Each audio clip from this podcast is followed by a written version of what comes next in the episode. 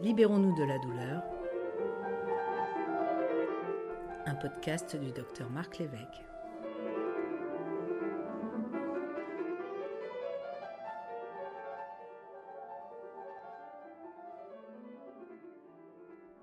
Alors nous avons le, le plaisir et l'honneur de recevoir aujourd'hui euh, le professeur Jean-Yves Beigne. Bonjour.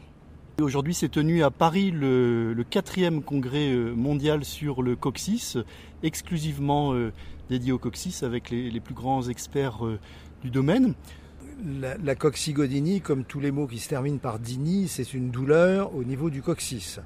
Le coccyx, c'est l'extrémité de la colonne vertébrale, c'est de petites vertèbres atrophiques, euh, grosses comme euh, un, un, gros petit pois ou un peu plus grosses, mais des vertèbres quand même très atrophiques qui n'ont pas les caractéristiques de vertèbres normales et qui correspondent à, euh, chez l'animal à la queue. Nous avons plus de queue, mais nous avons gardé un coccyx. Et ce coccyx euh, peut devenir douloureux dans certains cas et sa fonction est de d'aider dans la station assise et on comprend que quand on a mal au coccyx, on va avoir mal spécialement en station assise. D'accord. Alors est-ce que c'est une pathologie euh, qui concerne des âges, des, un sexe particulier qui survient dans, dans des circonstances particulières? Alors en ce qui concerne le sexe, c'est tout à fait connu depuis toujours qu'il y a une large prédominance féminine avec environ 80% de femmes pour 20% d'hommes. Alors on ne connaît pas bien les raisons de cette prédominance féminine. Certes, il y a des accouchements euh, qui peuvent euh, endommager le coccyx. Certes, l'anatomie est un petit peu différente et, et le, le, bassin est un peu plus ouvert chez la femme, bon, peut-être un peu plus exposé au traumatisme, mais surtout le, le, le, bassin féminin est plus souple, le coccyx est moins bien tenu, moins bien verrouillé par les ligaments et par les muscles, et donc ceci explique peut-être que les lésions soient plus fréquentes chez la femme. Et des en, âges? Alors, en ce qui concerne l'âge, et le, ça existe à tous les âges. Ça n'existe pas quand même avant l'âge de 10 ans. Euh, ça commence à se manifester pour les cas les plus importants vers l'âge de 10, 12, 13 ans. Le pic de patients est aux alentours de entre 35 et 45 ans, on va dire. Et après, avec l'âge, la fréquence diminue. On peut dire qu'après 65 ans, il est très rare d'avoir une douleur de coccyx. Ça existe, mais c'est très rare. Alors, est-ce qu'il y a des circonstances qui favorisent la, la survenue de ce, cette pathologie douloureuse? Alors, il y, a, il y, a, plusieurs choses. Il y a d'abord des facteurs qui sont évidents, qui sont des facteurs traumatiques, qui sont par exemple le fait de, de tomber sur les fesses, tout simplement, tomber sur un sol dur, un sol en béton, de la glace, et un peu l'équivalent qui est de se cogner très violemment le coccyx sur une arête de, marche d'escalier ou sur un, bras de fauteuil ou un coin de table. Euh, il y a un traumatisme externe et on comprend tout de suite que le coccyx soit endommagé. Euh, on comprend également qu'il puisse être endommagé après des accouchements, par exemple. Euh, un accouchement difficile, l'enfant a du mal à sortir et il est clair que sa tête va exercer une pression sur le coccyx en le poussant vers l'extérieur et que dans les cas où euh, le, le, le, passage est trop étroit, eh bien qu'est-ce qui va casser? C'est le coccyx. Donc là, on a des cas assez évidents. Il y a des cas moins évidents. Euh, je pense par exemple à la perte de poids le fait de perdre du poids peut déclencher certaines douleurs de coccyx, et en particulier euh, les, cas où il existe à la pointe du coccyx une petite malformation qu'on appelle une épine. C'est-à-dire en fait, ça correspond à un coccyx un peu trop pointu, l'épine est dirigée un peu vers l'arrière, c'est-à-dire que quand on s'assoit, on est vraiment assis dessus, elle pique les chairs, et c'est un peu comme si on était assis sur une punaise plus, pas mal de gens ont ça à l'état latent, n'en souffrent pas, tout simplement parce qu'ils ont soit des muscles fessiers volumineux qui vont surélever un peu le bassin et qui vont éviter le contact avec la pointe du coccyx, soit de la graisse autour du coccyx qui va faire un isolant, soit les deux. Mais euh, si vous avez une épine assez marquée que vous êtes plutôt maigre et que vous perdez du poids, ou si vous avez une épine et que vous faites ce qu'on appelle une chirurgie bariatrique, c'est-à-dire une chirurgie de perte de poids, l'épine peut devenir douloureuse. Et puis il y a une troisième catégorie de cas qui ne sont pas du tout évidents, qui sont que quand même les gens qui ont mal au coccyx ont souvent une forme assez particulière de coccyx. Normalement, le coccyx est arrondi en forme de C, la lettre C, comme un demi-cercle si vous voulez, et le sacrum et le coccyx forment un demi-cercle en forme de C. Mais dans certains cas, la partie moyenne et basse du sacrum et le coccyx ne forment pas un C, mais forment un I, c'est-à-dire sont rectilignes et en général rectilignes en position verticale. Et dans ces cas-là, quand il s'assoit, le coccyx va heurter le siège d'une façon qui n'est pas normale et qui va le fragiliser. Et au bout de 5 ans, 10 ans, 20 ans, eh bien, on va observer des lésions. Alors, on l'a dit, c'est un diagnostic euh, clinique. Est-ce qu'il y a des examens euh, complémentaires là pour pouvoir euh, affirmer, pour pouvoir se... Alors, affirmer, non, il faut faire confiance au patient, c'est ce qu'il nous dit. Il nous dit j'ai mal, donc il a mal, donc c'est une coccygodynie. Par contre, aider à trouver l'origine de la douleur, eh bien là, oui, effectivement, les examens complémentaires sont indispensables. Donc il y en a deux qui sont essentiels. Le premier, c'est les radiographies du coccyx. Le deuxième, c'est l'IRM. Les radiographies du coccyx, il est important d'avoir une radio en position debout qui sert de référence sur l'aspect du coccyx en l'absence de toute contrainte et une radio en position assise pour voir ce qu'il se passe quand le patient est assis et quand il ressent la douleur. Et cette radio assise, c'est précisément ce que j'ai décrit il y a une trentaine d'années, euh, alors qu'autrefois on ne faisait que des radios debout et évidemment on ne voyait rien. Quand on a fait des radios assises, on s'est aperçu qu'il y avait une riche pathologie d'anomalies, de déboîtement du coccyx, de flexion trop importante, d'anomalies morphologiques. Et donc ces clichés sont irremplaçables. L'IRM est également utile, elle peut aider à montrer des éléments que ne montre pas la radio, par exemple un œdème osseux, par exemple une inflammation importante autour du coccyx. D'accord, donc avec ces deux examens, ça va conditionner la, prise en charge euh, thérapeutique. Exactement. Alors il y a un troisième examen qui est le scanner, qui est surtout utile pour les fractures, évidemment. Le scanner est utile pour ce qui est osseux, mais ce n'est pas en, aucun cas un examen de routine. Donc normalement, ayant fait des radiodynamiques, en principe c'est suffisant. Il y a quelques cas où il est bon d'avoir une IRM, en particulier quand les radiodynamiques sont absolument négatives.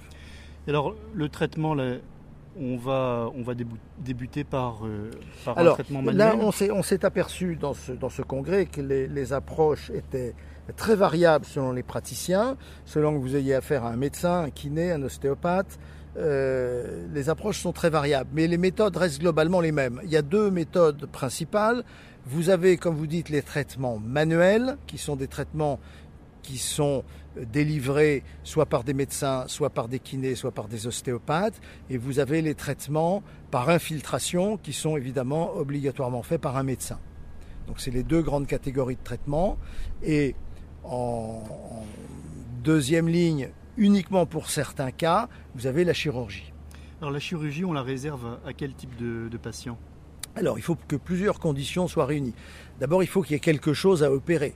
Donc il faut qu'il y ait une lésion visible, soit sur les radiodynamiques, soit sur l'IRM. Si vous avez affaire à un coccyx à mobilité normale, à forme normale et à IRM normale, il n'y a pas d'anomalie visible et donc on ne sait pas ce qu'on va enlever. Donc il n'y a pas d'indication.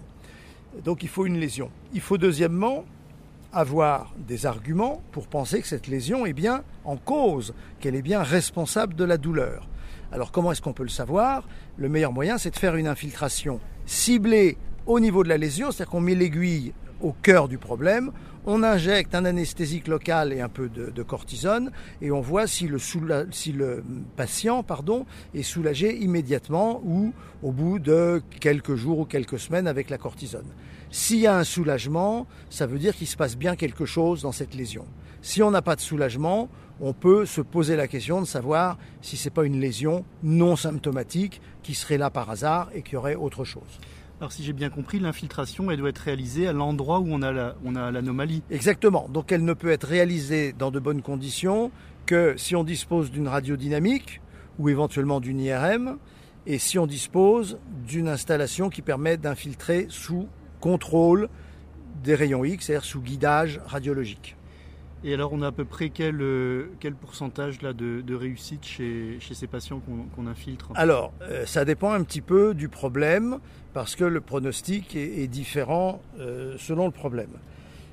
Quand on a une lésion importante comme une luxation du coccyx, c'est-à-dire un coccyx qui se déboîte non pas en permanence, ça serait facile à voir, mais qui se déboîte uniquement quand on est assis. Et quand on se met debout, il revient à sa place. Si on a une luxation du coccyx, la réponse à l'infiltration n'est pas excellente. On va dire qu'on a 40%, 50% de réponses positives, qui sont souvent des réponses assez temporaires, c'est-à-dire qu'il y a une rechute. Si on enlève les coccyx et qu'on a des lésions moins graves, on a à peu près, dans ma statistique, 60% de guérison obtenue avec une, deux ou trois injections successives. Donc c'est important, la lésion compte beaucoup. Si c'est une lésion grave, les chances de succès durable de l'infiltration sont plus faibles que si c'est une lésion modérée. Alors là, dans ce, second degré, on a abordé aussi les patchs de capsaïcine, les patchs de, piment. Est-ce euh, pour quel type de, patients on réserve ces, traitements? À ceux chez qui l'infiltration a été un échec? Alors, pour l'instant, on, connaît ce traitement, on connaît son mode d'action, on ne connaît pas bien ses indications. Il est évidemment indiqué quand il y a de la douleur chronique, mais parmi tous les problèmes qu'on rencontre dans la coccygodynie, quel est celui qui va répondre le mieux? Pour l'instant, on ne sait pas. Une étude va commencer, ça a été aussi une des nouvelles de ce congrès, de nous parler d'une étude qui va débuter en octobre, euh, qui va se faire contre un traitement de, contrôle, un placebo probablement, euh, pour connaître les effets réels de, euh, de ce patch de capsaïcine et essayer de voir dans quelle indication ça marche le mieux.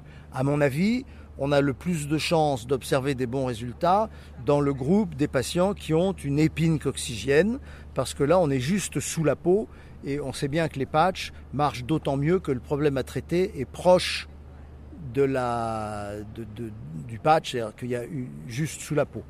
On sait par exemple que les patchs marchent bien pour les problèmes de phalange, de coude, mais beaucoup moins bien pour les problèmes de hanche et encore moins bien pour les problèmes de dos, parce qu'il y a une épaisseur du tissu à traverser qui est beaucoup trop importante. Un dernier mot alors concernant les traitements médicamenteux, les traitements systémiques, là, quelles sont leurs leur places de, des traitements médicamenteux là dans la Eh ben, elle est, elle est très faible. Elle est très faible parce que c'est clairement une pathologie, la coccygodynie, où on va mettre entre guillemets rien ne marche au point de vue médicament. Alors c'est pas tout à fait vrai. Les antalgiques peuvent marcher chez certains patients, mais c'est loin d'être la règle. Donc, euh, ce n'est pas une très bonne indication. Les anti-inflammatoires, c'est pareil. Chez certains patients, ils donnent un effet, mais tout à fait temporaire, qui marche que tant qu'on prend l'anti-inflammatoire et qui s'arrête quand on l'arrête. Et puis, il y a des médicaments plus sophistiqués, comme la diapapentine, comme le Lyrica, qui agissent sur des douleurs de nerfs. Euh, le problème, c'est que le coccyx, on est surtout sur des douleurs articulaires et, à ma connaissance, beaucoup moins sur des douleurs de nerfs. Donc il n'y a, pas de réponse miracle avec les médicaments.